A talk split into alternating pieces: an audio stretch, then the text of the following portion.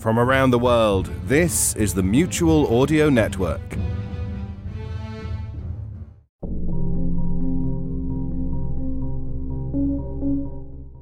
Hi, I'm Rich with the Texas Radio Theater, and welcome to Thursday Thrillers right here on the Mutual Audio Network. With over two dozen of these offerings, you may know what to expect, but there's a chance that this might be your first time listening. In that case, thanks for joining us. Each Thursday, the Mutual Audio Drama Network brings you mystery, adventure, detectives, suspense, and thrills. After listening today, you can go back through our archives and listen to previous shows if you like, or check out the other genres we feature on all the other days of the week. No two days are the same.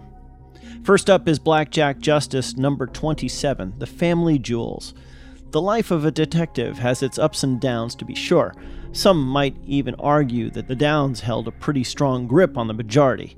But every so often, a client like Midge Crocker opened the door and made it all worthwhile. A girl who was equal parts helpless, doe eyed bunny rabbit and hard practiced liar. Now, all Jack and Trixie had to do was figure out if the too good to be true story was just that, or if they really were after the family jewels.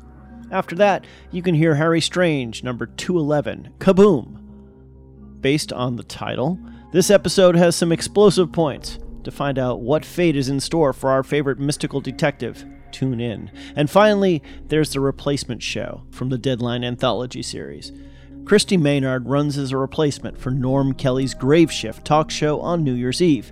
But as the next year resolves into place, the result could mean revolution.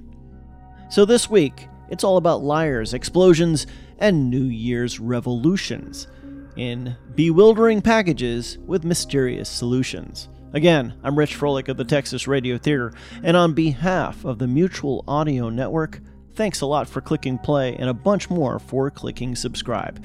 Now here's Blackjack Justice, first on today's Thursday Thrillers.